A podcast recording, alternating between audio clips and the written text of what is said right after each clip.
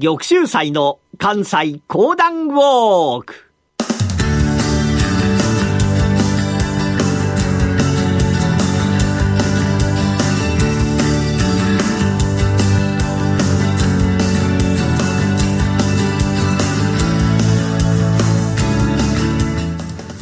玉州祭の関西講談ウォーク。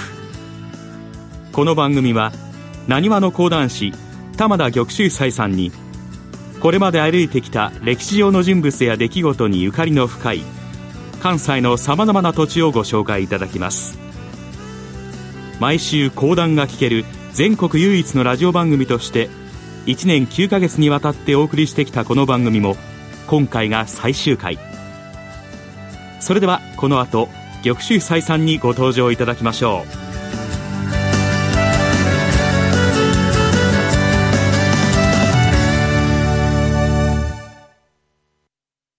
競馬中継が聞けるラジオ日経のテレドームサービス。東日本の第一放送は0180-99-3841、99-3841。西日本の第二放送は0180-99-3842、99-3842。情報量無料、通話料だけでお聞きいただけます。皆さんこんにちは。講談師の玉田玉秀祭です。今月の関西講談ウォークは、桂小五郎でお楽しみいただいておりますが、いよいよ桂小五郎が西郷隆盛と出会いまして、薩長同盟を結んだお話が前回でございました。これによりまして、薩摩は長州を攻めることがない。一方、幕府が考えましたのが、幕府の言うことを聞かない長州を攻めようということでございます。多くの兵をば連れまして、長州を攻める。続々と長州の方へ兵が向かってくるわけでございますが、この時相対しましたのが、高杉晋作が率います騎兵隊。そして、薩摩藩が攻めて参りません。その代わり、薩摩を通じまして買いました軍艦が、長州藩にはある。いくら幕府が大人数といえども、これでは勝てようはずがございません。なんと長州藩が幕府軍を退けてしまったのでございました。それから4ヶ月が経ちましたその時に、もう幕府はこれ以上やっていくことはできない。こうして行われましたのが大政奉還。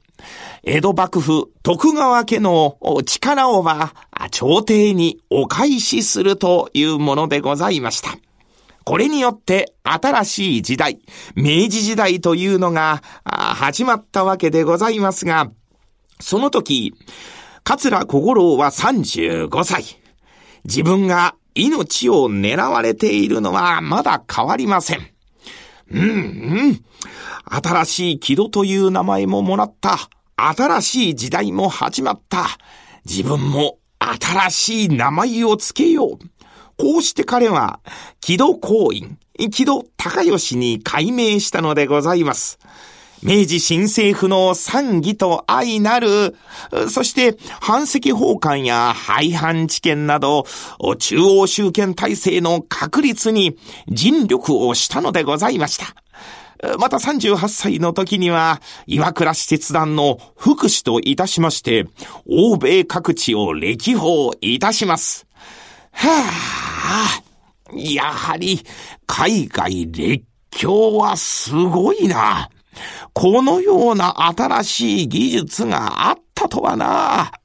わしは尊王上位、尊王上位と言って、海外の船を打ち払えと言っておったが、これは本に偉いことを考えていたものじゃ。これは国内の近代化を図らなれば、世界とごして戦うことはできぬな。桂小五郎、日本へと帰って参りますと、まずは、この国内の力をつけることを、胃の一番に考えたわけでございます。しかしながら新政府内にありまして、いろんな考えがある。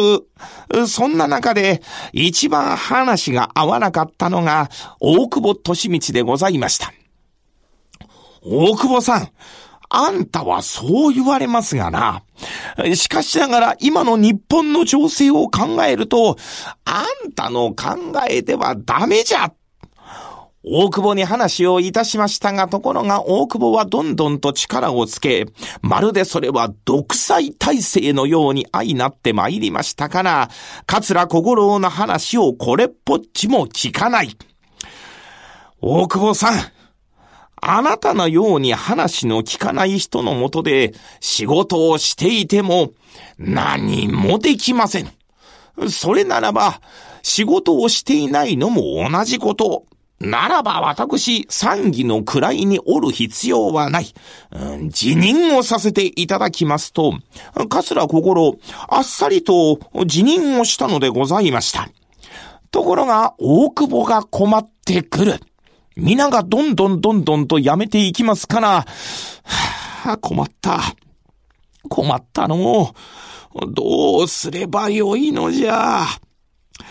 さあ、困った。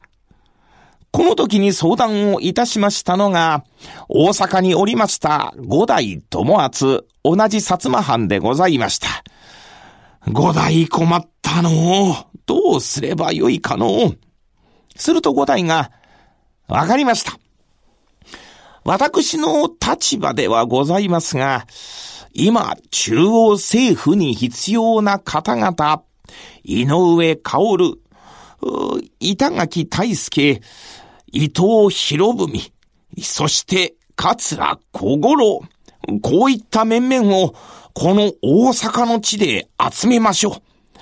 そこに、大久保さん、あんたも行って、心置きなく日本のことを語り合ってはいかがでございますか？その上で皆が納得すれば、国に帰ってきてもらう、役職についてもらう、そういう話をこの大阪の地でされてはいかがでございますか？うん。そうじゃな。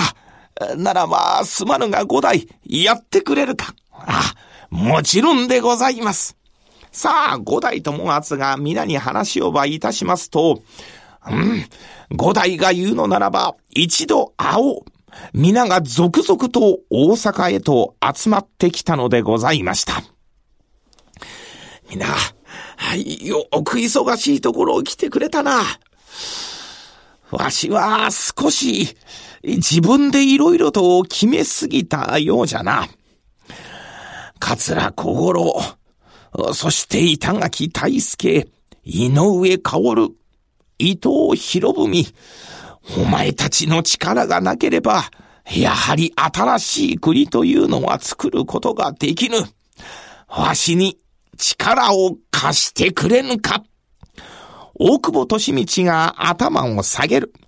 それぞれが自分の意見をば言ってまいります。そんな中で大久保利道が、あいわかった。ならばそれを実現しよう。あいわかった。ならばそれをしようではないか。あいわかったと、自ら引き受けましたのが、それが立憲政権の樹立、三権分流、任政議会の成立といったものでございました。こうなりますと、桂小五郎も参議に戻らないわけではございません。いよいよ参議へと復帰したのでございます。ところが、何やら体の調子がおかしい。幾松がそばへと寄り添いまして、小五郎様、あまり無理をしてはいけませぬ。はあ、わかっておるわかっておる。しかしな、やっとこの国のために、わしは働けるのじゃ。働けるのじゃ。だから今働かなければならんのじゃ。それはわかっておりますが、あまり無理をなさいますと。いや、わしは、わしは働くのじゃ。一生懸命働いてございましたが、ついに寝たきりと相なっ。そんな中で起こりましたのが、西南戦争。西郷隆盛が新政府に弓を引いた。その西南戦争のさなか、大久保利道が、桂小五郎のところへとやってきた。小五郎さん、大丈夫か？大丈夫も何も、この国が大丈夫じゃなかろうが、最後、あいつはいい加減にせんか。このように中で喧嘩していても仕方がないではないか。このような言葉を発しながら、大久保利道の手をぎゅっと握りしめる。周りには、幾松がおりました。最後の最後まで日本のことを考えながら、1877年44歳で桂小五郎は亡くなったのでございます。桂小五郎が亡くなってから多くの者たちが悲しんだわけでございますが、最後、桂小五郎はこう言いました。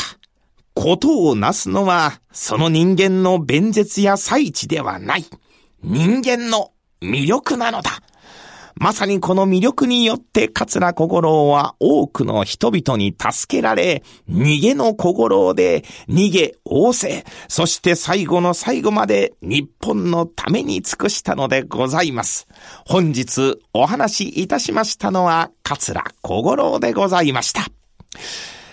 さて、一年九ヶ月の間、こちら関西講談ウォーク楽しんでいただきましたが、年内をもちまして、関西講談ウォークは終了と相なるわけでございます。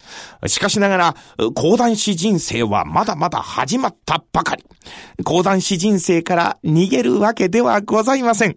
えぜひともこの先も講談を聞いていただきながら、いろんな歴史のゆかりの地、皆様には巡っていただきたいと思います。というわけで、また皆様とお会いできる日を楽しみにいたしまして、また来年が良い一年になりますように。皆さん、一年九ヶ月本当にありがとうございました。講談師の玉田玉秀祭でした。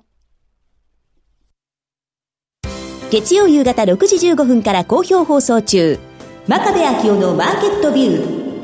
今、マーケットを動かしているのは何か。株式、為替、商品相場のトレンドをおなじみ真壁昭夫と藤富の精鋭アナリストが分析。真壁昭夫のマーケットビューは月曜夕方6時15分から。今回のお話に登場した大阪会議の舞台、加賀楼は、昨年4月から5月にかけて、南陽の関西講談ウォーク五代友厚編の際にご紹介しました。現在の店内の様子などは、昨年4月5月の番組ホームページをご覧ください。昨年2016年4月から南陽の関西講談ウォークとして。昨年11月の玉田玉秀祭襲名以降は玉秀祭の関西講談ウォークとして1年9ヶ月にわたってお届けしてまいりましたこの番組も今回が最終回です。